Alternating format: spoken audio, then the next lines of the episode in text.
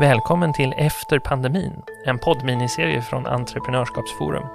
Jag heter Joakim Wernberg och i den här samtalsserien ska jag intervjua beslutsfattare, forskare, analytiker och företagare för att prata om ekonomin och återhämtningen efter coronapandemin. Idag har jag med mig Ulrika Lindstrand som är förbundsordförande för Sveriges Ingenjörer. Välkommen! Tack! Era medlemmar är ju de som man kanske ofta ser som lösningen, om man ska vara lite hårdragen, på framtidens kompetens och strukturomvandlingen. Det är ofta man hör att vi behöver fler ingenjörer eller att ingenjörerna är en nyckel för den digitala strukturomvandlingen.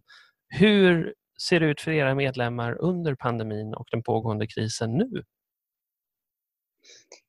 Det här är ju en kris som har drabbat mycket bredare än vad vi har sett tidigare eh, erfarenhetsmässigt från andra kriser. Eh, det är väldigt mycket tydligare att ingenjörer som yrkesgrupp har, har drabbats och att det inte bara är en bransch utan att det är flera branscher. Eh, först ut var ju då på tjänstesektorn. Vi såg att konsulter permitterades ganska så snabbt. Eh, och det hänger såklart ihop med att fordonsindustrin väldigt snabbt var ute och, och eh, införde korttidspermittering. Mm. Men sen har vi gjort olika undersökningar här under våren för att se hur det har förändrat sig. Eh, den första gjorde vi i februari och då bedömde så många som 87 procent av våra förtroendevalda som svarade på enkäten att den ekonomiska situationen var god eller tillfredsställande i de företag som man är anställd i. Mm. Men sen redan i mitten av april när vi gjorde den andra eh, enkäten så var känslan snarare att ekonomin var i fritt fall på, på de här olika företagen. Och sen i början på juni så svarade de förtroendevalda att ekonomin har stabiliserats men på en ansträngd nivå mm. eh, och att det är ett fortsatt pressat läge. Eh, och tyvärr är det mer än vartannat företag som har en ekonomisk situation som är sämre än före coronapandemin. Så det, det är ett tufft läge är det. Och hur ser det ut för ingenjörerna i företaget? Ni har också gjort undersökningar med medlemmarna om, om eh, ja, dels korttidspermitteringar men också kompetensutveckling och, och deras förutsättningar. Mm. Hur ser det, bilden ut ur deras samlade perspektiv? Ja, man kan ju börja med att konstatera att det är 22 procent, alltså nästan var fjärde ingenjör som är permitterad på grund av krisen. Eh, och sen är det ungefär 8 av 10 som jobbar hemma. Mm. Eh, och det är klart att det är ju en stor omställning från det att ha varit van vid att kunna träffas och ha möten. Eh, och där säger de allra flesta att det man saknar mest, förutom den sociala samvaron, det är de här snabba, korta avstämningarna, men också kreativiteten som man upplever brister. Det är mycket svårare att vara innovativ och kreativ när man inte spontant springer på eh, arbetskamrater från kanske en annan avdelning eller i, i, olika typer av projekt som man kanske inte alltid själv sitter i men på så sätt kan liksom få kreativ inspiration. Just eh, och Sen kan man också se att, att eh, Tyvärr så är det ungefär var femte ingenjör som svarar att arbetsplatsen troligen kommer att varsla inom de närmsta tre månaderna och det där är ju otroliga, otroligt tråkiga besked. Vi tror ju tyvärr att den här situationen inte kommer att bli bättre eh, efter sommaren utan att vi kommer liksom se en, en, eh, ganska långsiktig, långsiktig situation som påverkar ingenjörerna och givetvis företagen som ingenjörerna arbetar i. Mm. Eh, och, och Sen kan man också se att, att Tyvärr är det också bara var femte permitterad ingenjör som får någon typ av kompetensutveckling av sin arbetsgivare just nu. Och det är klart att det är väldigt olyckligt när vi står inför så stora teknikskiften som råder nu. Man hade ju, eller vi hade ju önskat från Sveriges Ingenjörers sida att, att man som företag hade satsat på att försöka kompetensutveckla sin personal nu så att man bättre står rustad när det vänder och när man ska göra de här stora omställningarna som samhället och företagen så väl behöver. Just det. Ja, det låter ju onekligen som att det kommer bli värre innan det blir bättre. Men Mm. Vilka lärdomar kan vi så här långt dra av pandemin och den här krisen? Vad kan vi ta med oss ut i den ekonomiska återhämtningen? Det kommer ju bli, som vi har konstaterat många gånger i den här serien, vi kommer inte gå tillbaka till hur det såg ut tidigare och det kommer inte fortsätta som det är nu utan det kommer bli ett nytt normaltillstånd. Vad tar du med dig för lärdomar in i det? Jag tänker att för att förstå där man är nu och vad vi har framför oss så ska man försöka titta tillbaka på det som har hänt tidigare och se vad gjorde vi rätt och riktigt då och vad kan vi dra för lärdomar av det. Mm. Och Tittar man på förra gången vi hade en stor kris då kan man konstatera att den var mer begränsad. Den rörde vissa branscher och kanske inte så mycket ingenjörer utan det var mest fokuserat på personal som jobbade direkt i produktionen. Inte helt jämförbart men jag tycker ändå att man kan dra några väldigt viktiga lärdomar. Och jag brukar lyfta Scania som ett bra exempel på hur man tog tillvara på det här. Då hade vi inte riktigt den här typen utav korttidspermitteringsstöd som vi har idag. Det fanns ett men det var mycket mer begränsat och mycket svårare att få tillgång till som företag.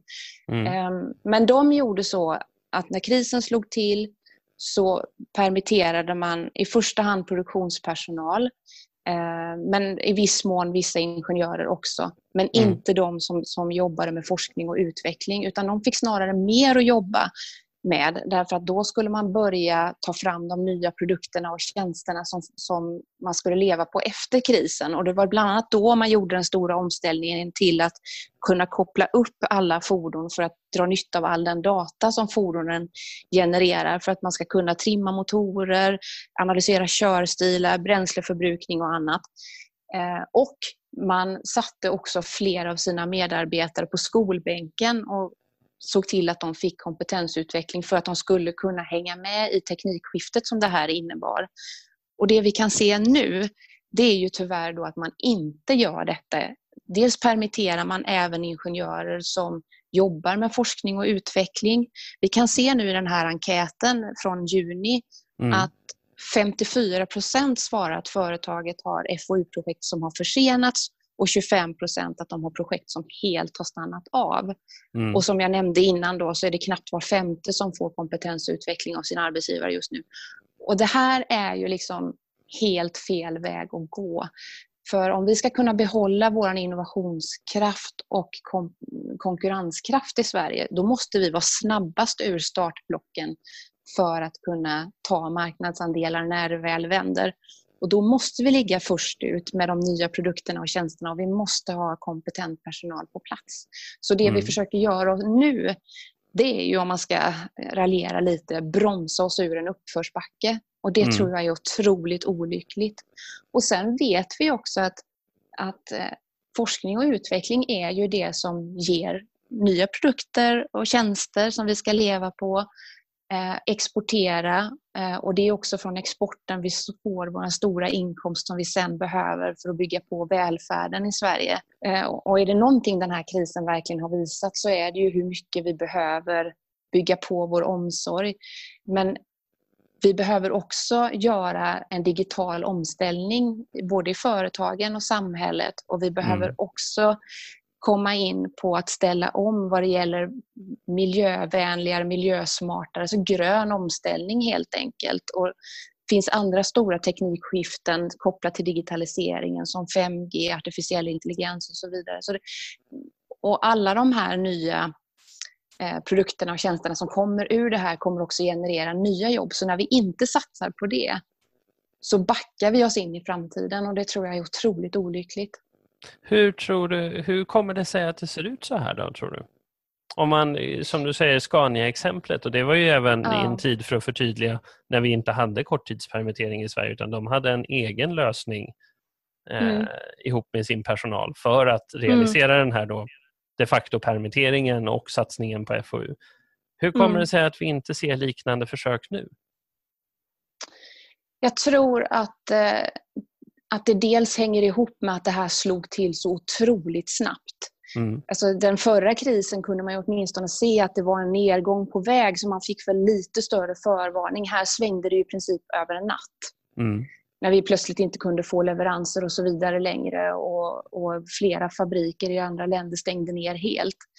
Um, men jag tror också att um, den ekonomiska situationen eh, som man då ställdes inför över en natt inte heller har möjliggjort att man har kunnat sätta av pengar till forskning och utveckling. För det är klart att snurrar inte hjulen i ena ändan så blir det inte pengar över till forskning och utveckling heller. Um, jag ser det här nästan som någon sorts form av nödbromsning som man har gjort utan ABS-teknik. och nu, nu, behöver vi, nu behöver vi kanske släppa upp både koppling och broms lite för att möta omstarten och tänka framåt. Men mm. jag, jag, tror att det hänger mycket ihop med att man blev så otroligt tagen på sängen och var tvungen att, att rädda det som, som gick helt enkelt. Mm. Och det är som du säger, det slog ju också på ett annat sätt mot globala leverantörskedjor och, och eh, värdekedjor. Eh, mm. Annorlunda än vad tidigare kriser gjort. Det är farligt mm. att jämföra kriser men, men det verkar ja, som det, det finns goda det. exempel att, att hämta i alla fall. Ja, eh. absolut, och det är väldigt viktigt att inte bli historielös utan verkligen liksom titta på men vad gjorde vi bra förra gången, vad kan vi använda igen? Mm. Och om vi ska försöka konkretisera lite då, för det här det du ger uttryck för är ju, du, du nämnde kompetens, du nämnde innovation, digitalisering. Hur konkretiserar vi det här till policyfrågor, åtgärder, flaskhalsar som vi kan ta oss an för den mm. ekonomiska återhämtningen efter pandemin? Mm. Jag tror man ska, man ska nog inte sikta på för, att starta på för mycket nya eh, typer av infrastrukturer och, och, projekt utan i mycket eller stor mån försöka använda det som redan finns. Mm. Eh, vi gör väldigt mycket bra i Sverige och jag tror att genom att vidareutveckla flera av de plattformarna vi redan har och tankegångar och arbetssätt som redan finns så kan vi komma mycket längre än, än eh, om vi försöker bygga upp någonting helt nytt. Mm. Eh, men då gäller det att göra satsningar rejält för, för vi behöver någon sorts form av hjärtstartare för, för, för Sverige för att komma igång. Och då får det nog initialt kosta ganska mycket mm. för att vi ska kunna dra nytta av det längre fram sen. Um, och mm. Om man ska sammanfatta det så, så har vi tittat på fyra områden som vi tror är viktigast att fokusera på från Sveriges ingenjörers sida. Och det är okay. precis som du nämnde då, kompetensutveckling, innovationsförmåga, digital transformation och fossilfri omställning. Mm. Och Sen finns det ju såklart många underpunkter under där då, vad man skulle kunna göra. Um, Men om vi tittar, man... tittar mm. på dem en och en då. Eh, mm. Kompetensförsörjning, då skulle ju då skulle den naiva ansatsen här nu vara att säga ah, vi behöver alltså fler ingenjörer. Är det där mm. skon klämmer? Nej, det är ju inte det. Och det där är ju en, det där är en, en gammal käpphäst för, för oss som som organisation. Um, att det, det har ju länge varit tongångar från, från olika arbetsgivarorganisationer att det har varit brist på ingenjörer. Men när vi tittar på all tillgänglig statistik och på bland annat då siffrorna före krisen så kan vi se att vi har en arbetsmarknad som är i god balans mellan efterfrågan och tillgång på ingenjörer. Och det här klassiska exemplet där man brukar säga att är det brist i något yrke så går lönerna upp. Det har vi inte sett någon effekt utan lönerna rör sig liksom inte jättemycket från, från de avtal som vi sluter centralt. Eh, om man inte byter, byter jobb då kan det finnas en, en viss skillnad. Men just det här att det ska finnas brist någonstans, det kan inte vi se på de siffrorna. Vad, vad innefattar då kompetensfrågan från ditt perspektiv? Mm. Eh, I mångt och mycket så, så, handlar det om att vi måste ha en grundutbildning som ser till att få, vi får ut konkurrenskraftiga ingenjörer. Mm. Eh, och, och, det är faktiskt så att var fjärde behörig person som studerar på högskola studerar någonting inom teknik. Det är ganska mycket för ett sånt här litet land och vi behöver ju också flera yrkeskompetenser med den typen av behörighet. Mm. Eh, så, så det måste man ha med sig. Men men eh, sen är det ju så att på ingenjörsutbildningarna så är det bara 50% som tar ut sin examen. Och när man tittar på varför de inte gör det och räknar bort de som hoppar av för att de tycker att de har valt fel och kommer in på någonting annat och de som hoppar av eh, när det bara är en sista tenta eller examensarbete kvar för att man, man får jobb helt enkelt utan att ha slutfört sin utbildning helt. Mm. Då är det så många som 80 procent av de som är kvar som svarar att man tycker att det är för svårt. Och Det tyder ju på att vi har brister i undervisningen. Kanske inte främst på ingenjörsutbildningarna, det är en bidragande orsak såklart, men kanske inte främst där, utan att man inte får med sig tillräckliga kunskaper från grundskolan och då är det framförallt matematik som vi kan mm. se en sån vattendelare. men i viss mån även då fysik, kemi och biologi. Så du, har du bra betyg i, i matte från grundskolan så är chansen mycket, mycket större att du tar dig igenom en ingenjörsutbildning. Ehm, så det är jätte, jätteviktigt och det är såklart också viktigt nu när regeringen har, har sagt att de ska tillsätta fler platser på utbildningarna, att man också tillsätter resurser till våra lärosäten så att inte kvaliteten i, i utbildningen urholkas. För vi vet att ingenjörsutbildningarna kräver mycket lärarledd tid, laborationer där utrustningen är dyr, man har apparathallar som ska hållas igång som är jättedyra. Så det är otroligt viktigt att, att inte medlen urholkas för då riskerar vi att få stora brister i vår undervisning för ingenjörer. Så fler utbildningsplatser skulle, skulle då de facto kunna leda till mindre resurser per plats? Ja, det, så ser det ut när vi analyserar det. Och, och om man betänker då att ungefär 11-12 000 varje år antas och det är bara 6 500-7 000 som tar sin examen varje år så tycker ju vi att det är bättre att man satsar på de som redan går där. Då kan vi fördubbla antalet examinerade ingenjörer. Det är intressant att du tar upp eh, grundutbildningen och matematiken. Det är ju någonting som man ser i forskningen om automatisering och framtidens arbete så är det ju att det finns det finns en forskningslinje som pekar på det man kallar basic skills, alltså grundfärdigheter som har en väldigt lång eh, livscykel. Du har nytta av dem hela karriären och sen finns det andra typer av kompetenser som är lite mer den efterfrågan som marknaden har just nu, alltså någon typ av teknisk specialistspets. Eh, mm. Och där pekar ju väldigt mycket på att kan fler ha grundkompetenserna så står man bättre rustade för en framtid med arbete som kommer kräva människor som, som klarar av att anpassa sig till komplexare situationer och det här eh, mm. lite luddigt uttryckta livslånga lärandet. Men eh, mm. om vi konkretiserar här då, då säger du att det är inte bara fler utbildningsplatser eller det är kanske inte, inte ens överhuvudtaget fler utbildningsplatser som är lösningen när ni säger att ett av, ett av de här fyra områdena är kompetens och kompetensomställning. Vad ska mm. man göra då?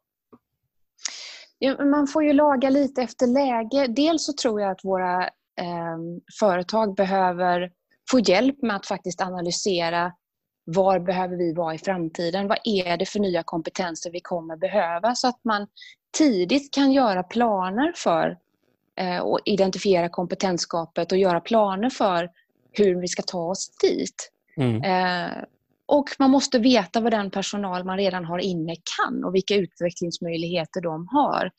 Eh, för det är ju såklart så att om vi ska ta fordonsindustrin som exempel där man står inför ett stort skifte och man ska gå från förbränningsmotorer till elektrifiering så är det klart att första tanken så är att ja, men ut med alla som kan förbränning och in med, med nya som, som kan eh, batteriteknik och elektrifiering. Mm. Men då är det så att det är leveranstid på ingenjörer. Det, det, tar rätt lång tid att gå klart en ingenjörsutbildning och fem år tillbaka i tiden så var det inte så många som valde den inriktningen. Man såg inte riktigt behovet då, där och då. Eh, och, och, det innebär att man måste jobba med den kompetens man har. Så att vi får till ett, ett, ehm, en möjlighet att kompetensutvecklas samtidigt som du är yrkesverksam är ju superviktigt. Mm. Och då är det ju främst våra lärosäten som behöver eh, få resurser och uppdrag att ta fram kurser som går att läsa medan du är yrkesverksam. Det är inte så troligt att du som yrkesverksam när du har huslån och familj och så vidare ska sätta dig på skolbänken och läsa in ett helt nytt område på heltid utan du kommer behöva för din försörjnings skull men också för att hålla dig ajour med vad som händer på din arbetsplats jobba samtidigt. Mm. Då behöver du kunna läsa kortare modulkurser, du behöver kunna läsa på distans och det behöver våra lärosäten hjälp med eh, att sätta upp. Det kostar ganska mycket initialt, både i pengar och personal. Eh, men när det väl är up and running så, så finns det ju stora skalningseffekter i det här. Mm. Och nu har ju regeringen eh, lagt ett förslag på att det ska komma en lagändring i högskolelagen, att man ska få större ansvar för det livslånga lärandet. Men man har än så länge inte tillsatt några långsiktiga resurser riktigt för just detta. Nu hade regeringen presskonferens idag mm. Eh, där man visade hur man har fördelat ut pengarna som är tillsatta under coronakrisen. Eh, och det är 30 miljoner då som man har lagt för att kunna vidareutveckla kurser just för, för yrkesverksamma. Men, mm. men det här behöver ju bli ett permanent system som kontinuerligt tillförs resurser. Ehm, men låt mig eh, prova att problematisera den här bilden. Vad du säger mm. egentligen är att det finns Lite förenklat så finns det två svar på hur, hur ett företag kan få tillgång till den kompetens man behöver om det nu handlar om att gå från, från eh, förbränningsmotorer till batteriteknik. Eh, mm. Det ena är den nyutbildade arbetskraften där då utbildningen står i centrum. Att du har tagit de här kurserna, du har tagit dem relativt nyligen så att du har den senaste kunskapen helt enkelt. Eh, mm. Och Det andra är, är omställningen av den arbetskraft som har erfarenheten av att jobba. För det är en massa andra saker än bara själva motorn. Du har erfarenheten av att jobba med fordonsindustrin, med förbränningsmotorerna och sen ställa om så att du lär dig batteriteknik också. Det här är, mm. det jag hör när du säger det här är en avvägning också mellan hur vi värderar kunskap kontra erfarenhet. Mm. Eller formaliserad kunskap kontra informell erfarenhet. Eh, mm. Är det så att båda de här i den här kompetensomställningen ska tillgodoses av samma aktörer som vi har idag, det vill säga universitet och högskolor. Är det de som ska klara av att svara på utvecklingen av båda de här typerna av, av kompetens? Jag tror att för det första måste vi bli mycket bättre på att faktiskt kunna validera den här kompetensen som du får med dig i ditt yrkesliv. Vad är det mm. jag kan egentligen? För det är klart att gick du på, på ett lärosäte för 25 år sedan och har poäng i vissa kurser så är det klart att du har lärt dig massor men som du kanske inte har fått ner på papper. Mm. Så, så det är någonting som, som, som man behöver se över och det har gjorts mycket arbete i det och utredningar kring validering. Så det behöver vi faktiskt bli bättre på att använda, mm. eh, det som har kommit ur det. Eh, men sen så, så tror jag att alla tillskott som går att få i det här är välkomna. Det kan handla om yrkeshögskolor i vissa fall för vissa mm. yrkeskategorier. Det kan vara våra lärosäten. Till exempel eh, så, så har vi då en, det här vi kallar för Ingenjör 4.0 som, som är ett samarbete mellan eh, bland annat Vinnova inom ramen för Produktion 2030 där man då Eh, det är 13 lärosäten som, som har gått ihop och, och gör eh, olika program med olika kurser där varje modul tar två, tre dagar att komma igenom. Det är ju helt och fullt skalbart. Men sen tror jag att det finns många privata aktörer också. Problemet är bara där att man någonstans ändå måste kunna visa hur, eh, hur det är värdeskapande och relevant. För det, hur kvalitetssäkrar man helt nya aktörer som kommer in och hur vet företagen att det de betalar för faktiskt är det de också får tillbaka? Mm. Eh, men kan vi lösa den knäckstenen eh, och på något sätt få, få fram en, en, en bra bild över vad det finns för, för utbildningsutbud på olika nivåer så, så tror jag att det kan finnas goda möjligheter för att, att komma vidare i det här. Ehm, jag tror inte att högskolan är liksom alena, alena rådande men, men Det är inte bara mer av samma sak vi behöver Nej. i framtiden utan vi behöver Nej, någon typ av kvalitativ ja, förändring. Absolut och jag tror också att när vi går in i den digitaliserade världen så måste vi också titta på helt nya pedagogiker och så vidare som mm. är anpassat efter den typen av lärande. Då är nästa steg eh, innovationskraften. Mm. Vad ska vi policymässigt eh, göra för att främja innovation i den ekonomiska återhämtningen? Här ska man komma ihåg, här har vi alltså kombinationen då av en, en pandemi och eh, sviterna efter den men också en lågkonjunktur som egentligen var förväntad redan innan pandemin. Mm. Eh, här finns det ju mycket bra att bygga på. Eh, bland annat så har vi ju eh, arbetet inom Vinnovas strategiska innovationsprogram, de så kallade SIPparna. Och de är 17 stycken idag eh, mm. och de har ju en central roll för att säkra resurser till viktiga utvecklingsområden. Eh, och det ger också långsiktiga finansieringsmöjligheter och det kan vara en brygga till gränsöverskridande projekt som till exempel EUs forskningsprogram Horizon 2020 och Green Deal. Och, och man gjorde ju nyligen en, en, utvärdering över de här sex åren som har gått. Då. Den kom 2019. Och den visar tydligt att programmen har genererat nya forsknings och innovationsprojekt och det har lett till bättre teknikutveckling och nya produkter och tjänster på marknaden. Så här tror ju vi att använda SIPparna som plattformar i arbetet med de fyra strategiska samverkansprogrammen som löper nu också, mm. eh, tror vi hade varit en, en bra utgångspunkt. Eh, sen så tror vi också att det här med att bygga ut test och infrastruktur, alltså satsa på testbäddar för små och medelstora företag, är en resurs som vi inte använder tillräckligt väl idag. Man kan ju se att, att de här senaste tio åren så har det ju skett en utveckling inom företagsstrukturen där man kanske inte gör alla de stora tekniska innovationerna eh, själv utan man jobbar ihop med startups och mindre företag som är specialister på vissa områden som man inte som företag, stort företag då kanske har inom sitt eget hägn. Mm. Så småningom kanske man, man knyter dem till sig eller till och med köper upp dem. Um, och här, här tror ju vi att om man kan avsätta medel för att stärka uppbyggnaden av test och demonstrationsanläggningar genom till exempel Vinnova SIPPar men också RISE och det finns andra typer av forskningsinstitut vi skulle kunna använda oss mer av där det redan finns en infrastruktur. Kan man mm. använda dem som hubbar för att få små och medelstora företag och startups att träffa större företag så kan vi få mycket mera driv i det här med innovationen. Mm. Och Det kan ju också ske på privata initiativ. Det finns ju exempel på företag som faktiskt har öppnat upp sina egna verksamheter. Jag tror att det mest välkända exemplet är nog AstraZeneca som för många år sedan nu då öppnade upp sin egen verksamhet där små företag fick komma in och man fick tillgång till deras lokaler, eh, labbinstrument, personal som kunde hjälpa till i, i vissa typer av, av kluriga frågor. Och det mm. har ju hänt otroligt mycket där och man bygger ju upp ett helt nytt center i Mölndal och Göteborg kring detta nu som är superspännande. Just det. Och Ericsson har gjort något liknande eh, som jag tror ja. de kallade The Garage eller något sånt där. Eh, ja, och ABB här, också. Det här är ju i stort sett eh, marknadsbaserade lösningar.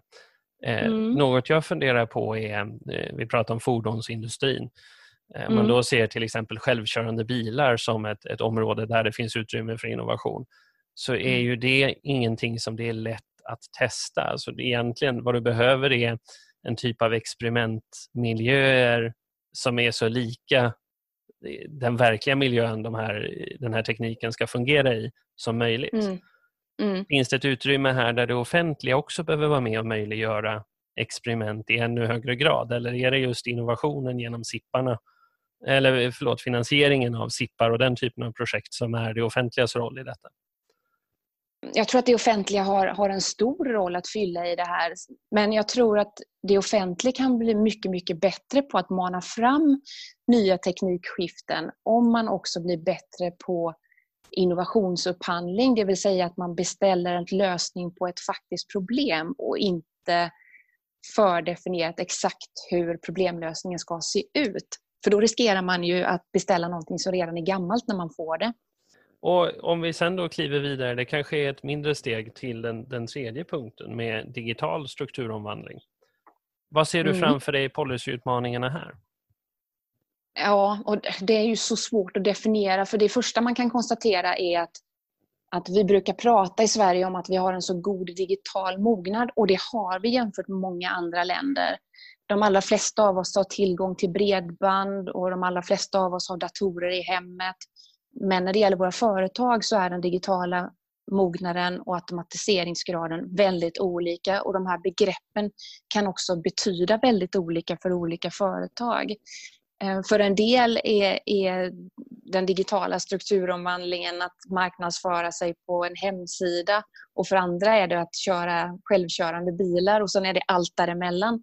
Mm. Ehm, men, men det är klart att ska man gå lite högre i, i tekniken så, så är ju införandet av automatisering i hög grad och därmed också artificiell intelligens jätteviktig. Att vi får upp kunskaperna i att använda tekniken. Inte bara hur den fungerar utan faktiskt kan se på möjligheten till vad vi ska använda det till. Mm. Eh, att våga tänka utanför boxen, att få möjlighet att testa. Och här är det också jätteviktigt att vi får ut utbyggnaden av 5G så fort som möjligt. Att vi får frekvensband som är tillgängliga eh, snabbt. Eh, men också att man kan få göra tester kring implementeringen av teknik baserad på 5G. Ehm, och jag tänker igen då, om jag ska koppla tillbaka till det här vi pratade om, att knyta små startups upp till, till stora företag. Mm. Det är ju tillämpningen utav de här nya häftiga teknologierna sker ju oftast i startups. Så därför är det så otroligt viktigt att man knyter ihop de här. Så jag ser ju att alla de här delarna som vi har pratat om, vi har någon del kvar som vi ska prata om, de behövs liksom i ett ekosystem för att man ska få, få rull på det här. Just det. Um, men jag tror också att, att um, det är viktigt att vi tittar på AIs möjligheter men också riskerna med det. Uh, att Sverige tar fram en, till exempel en etisk färdplan för, för AI. För det kan i så fall bli en kvalitetsstämpel uh, och en konkurrensfördel för oss i Sverige om vi har ett tydligt system för hur vi tänker och hur vi väljer att använda AI. Men måste vi inte och, först egentligen, när du beskriver digital transformation ser jag nästan det som mm. andra sidan av myntet från det du sa om innovationer. Eh, mm. Det vill säga vi måste någonstans experimentera, prova, testa mm. med den här mm. tekniken. Mm. Eh, börjar vi inte i fel ände om vi skriver, om vi skriver etiska regler för en teknik vi ännu inte har jag kunnat tänker att man ska se dem Ja, nej, jag tänker att man behöver se det här som ett ramverk. För att det är klart att all ny teknik kommer ju alltid med en baksida om den hamnar i fel händer eller används fel. Ja. Så, så, att ha någon sorts form av ramverk att hålla sig i med etiska aspekter är jätteviktigt för att se till att man i möjligaste mån kan förutse saker som på sikt kan bli riktigt svårhanterliga. Sen så tror jag att vi behöver eh, det här man kallar för sandboxes, alltså regulatoriska testbäddar. Ja. Där man får möjlighet att göra avsteg från vissa regler som kan finnas idag. Men också på områden där det faktiskt inte redan finns regelverk uppsatta. Så att man kan få börja testa för att kunna komma vidare i utvecklingen. Just det. Ja, det var kanske det jag, jag eh, fiskade efter med eh, mm. det offentligas roll i att möjliggöra den här den mm. avreglerade testbädden. Eh, och om vi tittar på den, den fjärde punkten då? Mm. En fossilfri omställning. omställning. Mm. Ja, det här är ju superintressant och, och ett ganska svårbalanserat men Någonting som jag tycker är väldigt tydligt i debatten, eh, och också det du belyste när vi inledde vårt samtal, är att vi kommer ju inte gå tillbaka till så som det var innan. Och allt tyder ju på att företagen nu när de ska starta om, de vill göra teknikskiftet för att bli långsiktigt hållbara. Man ser det som en av sina största konkurrensfördelar eh, att göra den här omställningen, men också för att det är nödvändigt för att vi inte ska ta slut på, på planetens resurser. Och där tänker jag att den enskilt största förutsättningen för att vi ska kunna göra den här omställningen handlar om att få eh, en säkerställd tillgång på el. Mm. Och här handlar det givetvis om kompetensutveckling igen inom mm. elteknik och elkraft. Eh, men det handlar också om att ta tillvara på lokal energiproduktion. Att man, kan, att man bygger elnät som kan hantera många små oregelbundna energikällor till exempel, eh, tillsammans med till exempel vattenkraft.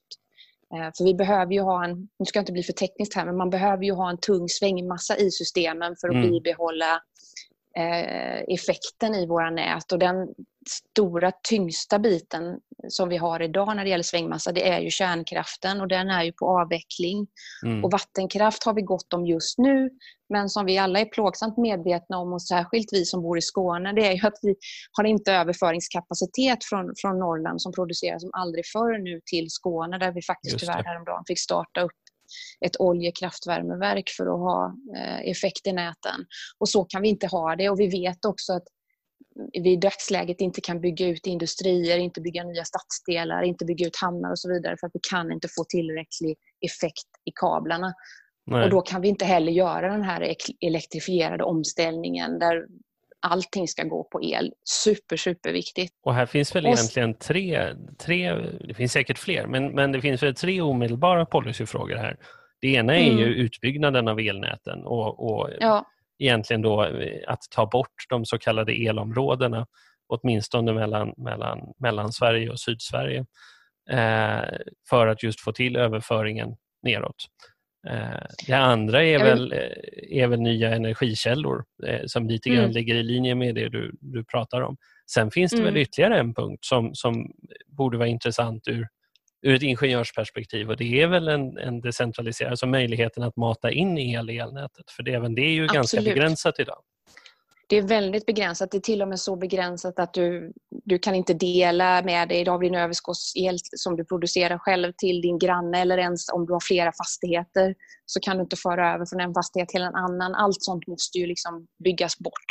Mm.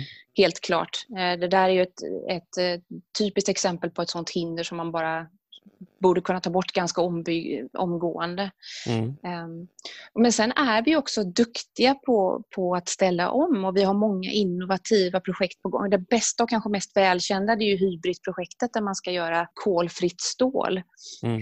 Uh, och här handlar det om att stimulera och underlätta omställning av industriella processer inom, inom alla sektorer och branscher egentligen. Och då är vi också inne på det här med tillståndsprocesser. De behöver effektiviseras och det behöver gå fortare. Eh, säkerligen behöver man minska kostnaderna för det också, även om jag förstår att det är dyrt att göra de här stora utredningarna. Men mm. det här hade ju varit, det här med tillståndsprocesserna hade ju kunnat vara ett superbra exempel på en sån här sandbox, som mm. test, regulatorisk testbädd. Um, och, man kan också tänka sig att när man utvecklar nya tekniker och näringar så, så bör företagen också få större möjlighet att disponera sitt tillgängliga kapital för det här. Och kanske också få göra avdrag för avancerad kompetensutveckling när man skickar sin, sin personal på utbildning. Ungefär som som man idag kan få göra avdrag för, för forskning och utveckling eh, men också för nya maskiner man köper in. Varför kan man inte få göra avdrag för kompetensutveckling? Det, det tror vi hade hjälpt många, framförallt mindre företag, att bära den här bördan. För det, det kan många gånger upplevas som en, som en börda när man kanske behöver utbilda väldigt många i sin personalstyrka. Ja, särskilt om risken är att de sen tar ett annat jobb. Ju lägre mm. trösklarna för att investera i kompetensutveckling är, desto mm. fler kommer ju göra det och då blir det också en större sannolikhet att nästa person du anställer har fått den typen av utveckling av sin förra arbetsgivare. Mm. Så det finns ju en systemeffekt Absolut. där också. Ja.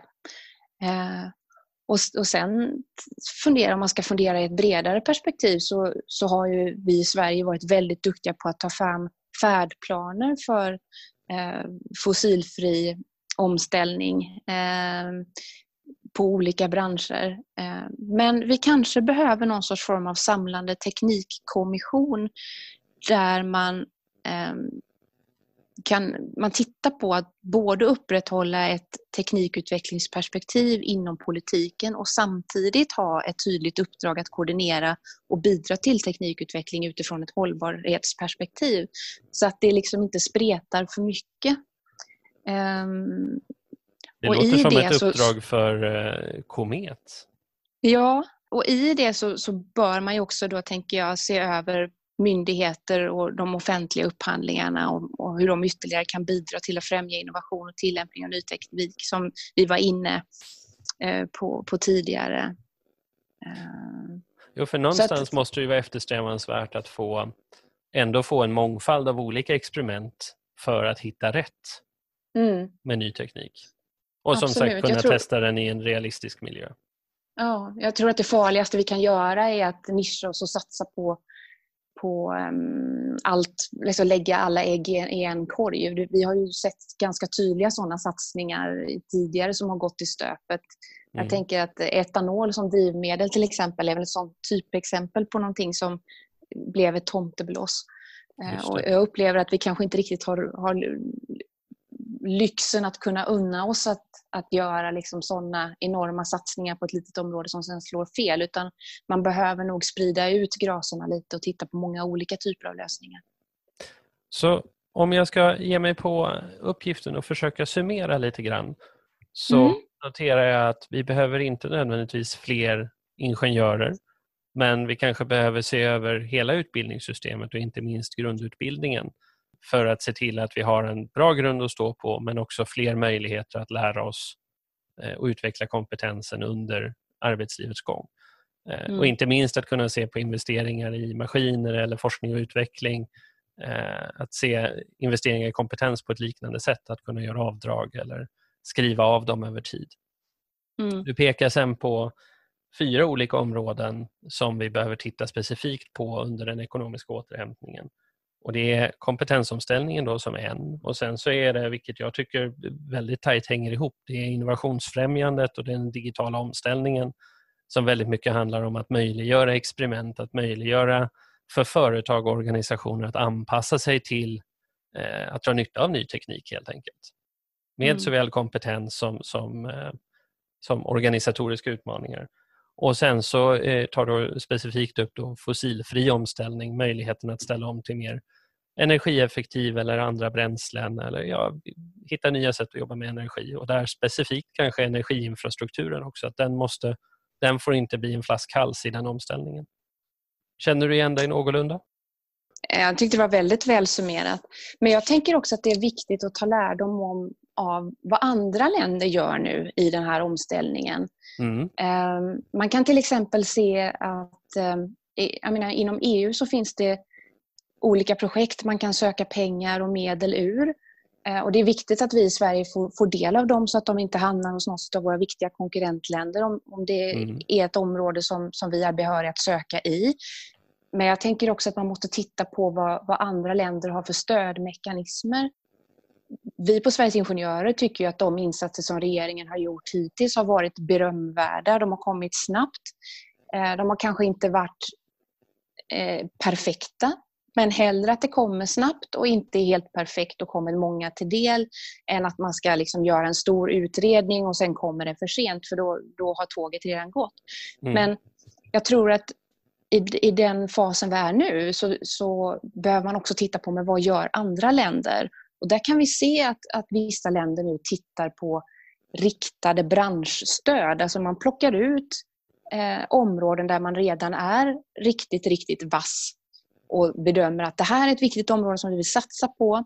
Då tidigarelägger man eh, projekt för att de ska få lite mer luft under vingarna. Man öronmärker forsknings och utvecklingspengar för just de branscherna. Och om inte vi i Sverige vågar göra det också, då kommer vi hjälplöst efter. Och vi har flera branscher där vi faktiskt är världsledande idag eller på god väg att bli. Då måste vi värna lite extra om dem för att se till att vi kommer snabbt ur startblocken och inte tappar det försprånget eller i värsta fall ger bort hela affärer till andra länder. Mm. Så det är viktigt att också ha ett omvärldsbevakningsperspektiv i, i den situation som vi befinner oss i nu. Hur gör vi det och samtidigt undviker, som du uttryckte det förut, att lägga alla ägg i en korg? Jag tror att man måste lyssna på, på företagen och deras situation. För de allra flesta företagen som, som ligger i framkant och, och är världsledande eller i den absoluta toppen, de har stenkoll på vad andra länder gör för någonting för deras konkurrenter. Mm. Så det är nog inte så mycket svårare än så. så det kan ju tappar... inte minst handla om att möjliggöra den här typen av experiment och, och regulatoriska Absolut. testbäddar så att vi är ett land med så få hinder för den typen av innovationer som möjligt. Det är väl också ett Absolut. sätt att närma sig frågan. Mm. Bra! Det här tycker jag var ett väldigt spännande samtal. Tack för att du tog dig tid. Ja, men tack själv. Det har varit jätteroligt. Det känns som vi hade kunnat prata flera timmar om det här. vi, får, eh, vi får hitta fler avsnitt att spela in helt enkelt. Ja, vi får göra det. Och tack för att ni lyssnar. Tack för att du lyssnat på det här avsnittet av Efter pandemin som är en poddminiserie från Entreprenörskapsforum. Det här är en del av ett större projekt vi gör och på vår hemsida hittar du en särskild undersida som heter just Efter pandemin. Där finns det bland annat en utlysning för att samla in policyförslag från forskare men också från folk som kan det politiska hantverket eller företagare som ser hur politiken spelar ut i praktiken. Du hittar riktlinjerna för hur man skickar in ett policyförslag och du hittar också alla andra poddar i den här serien.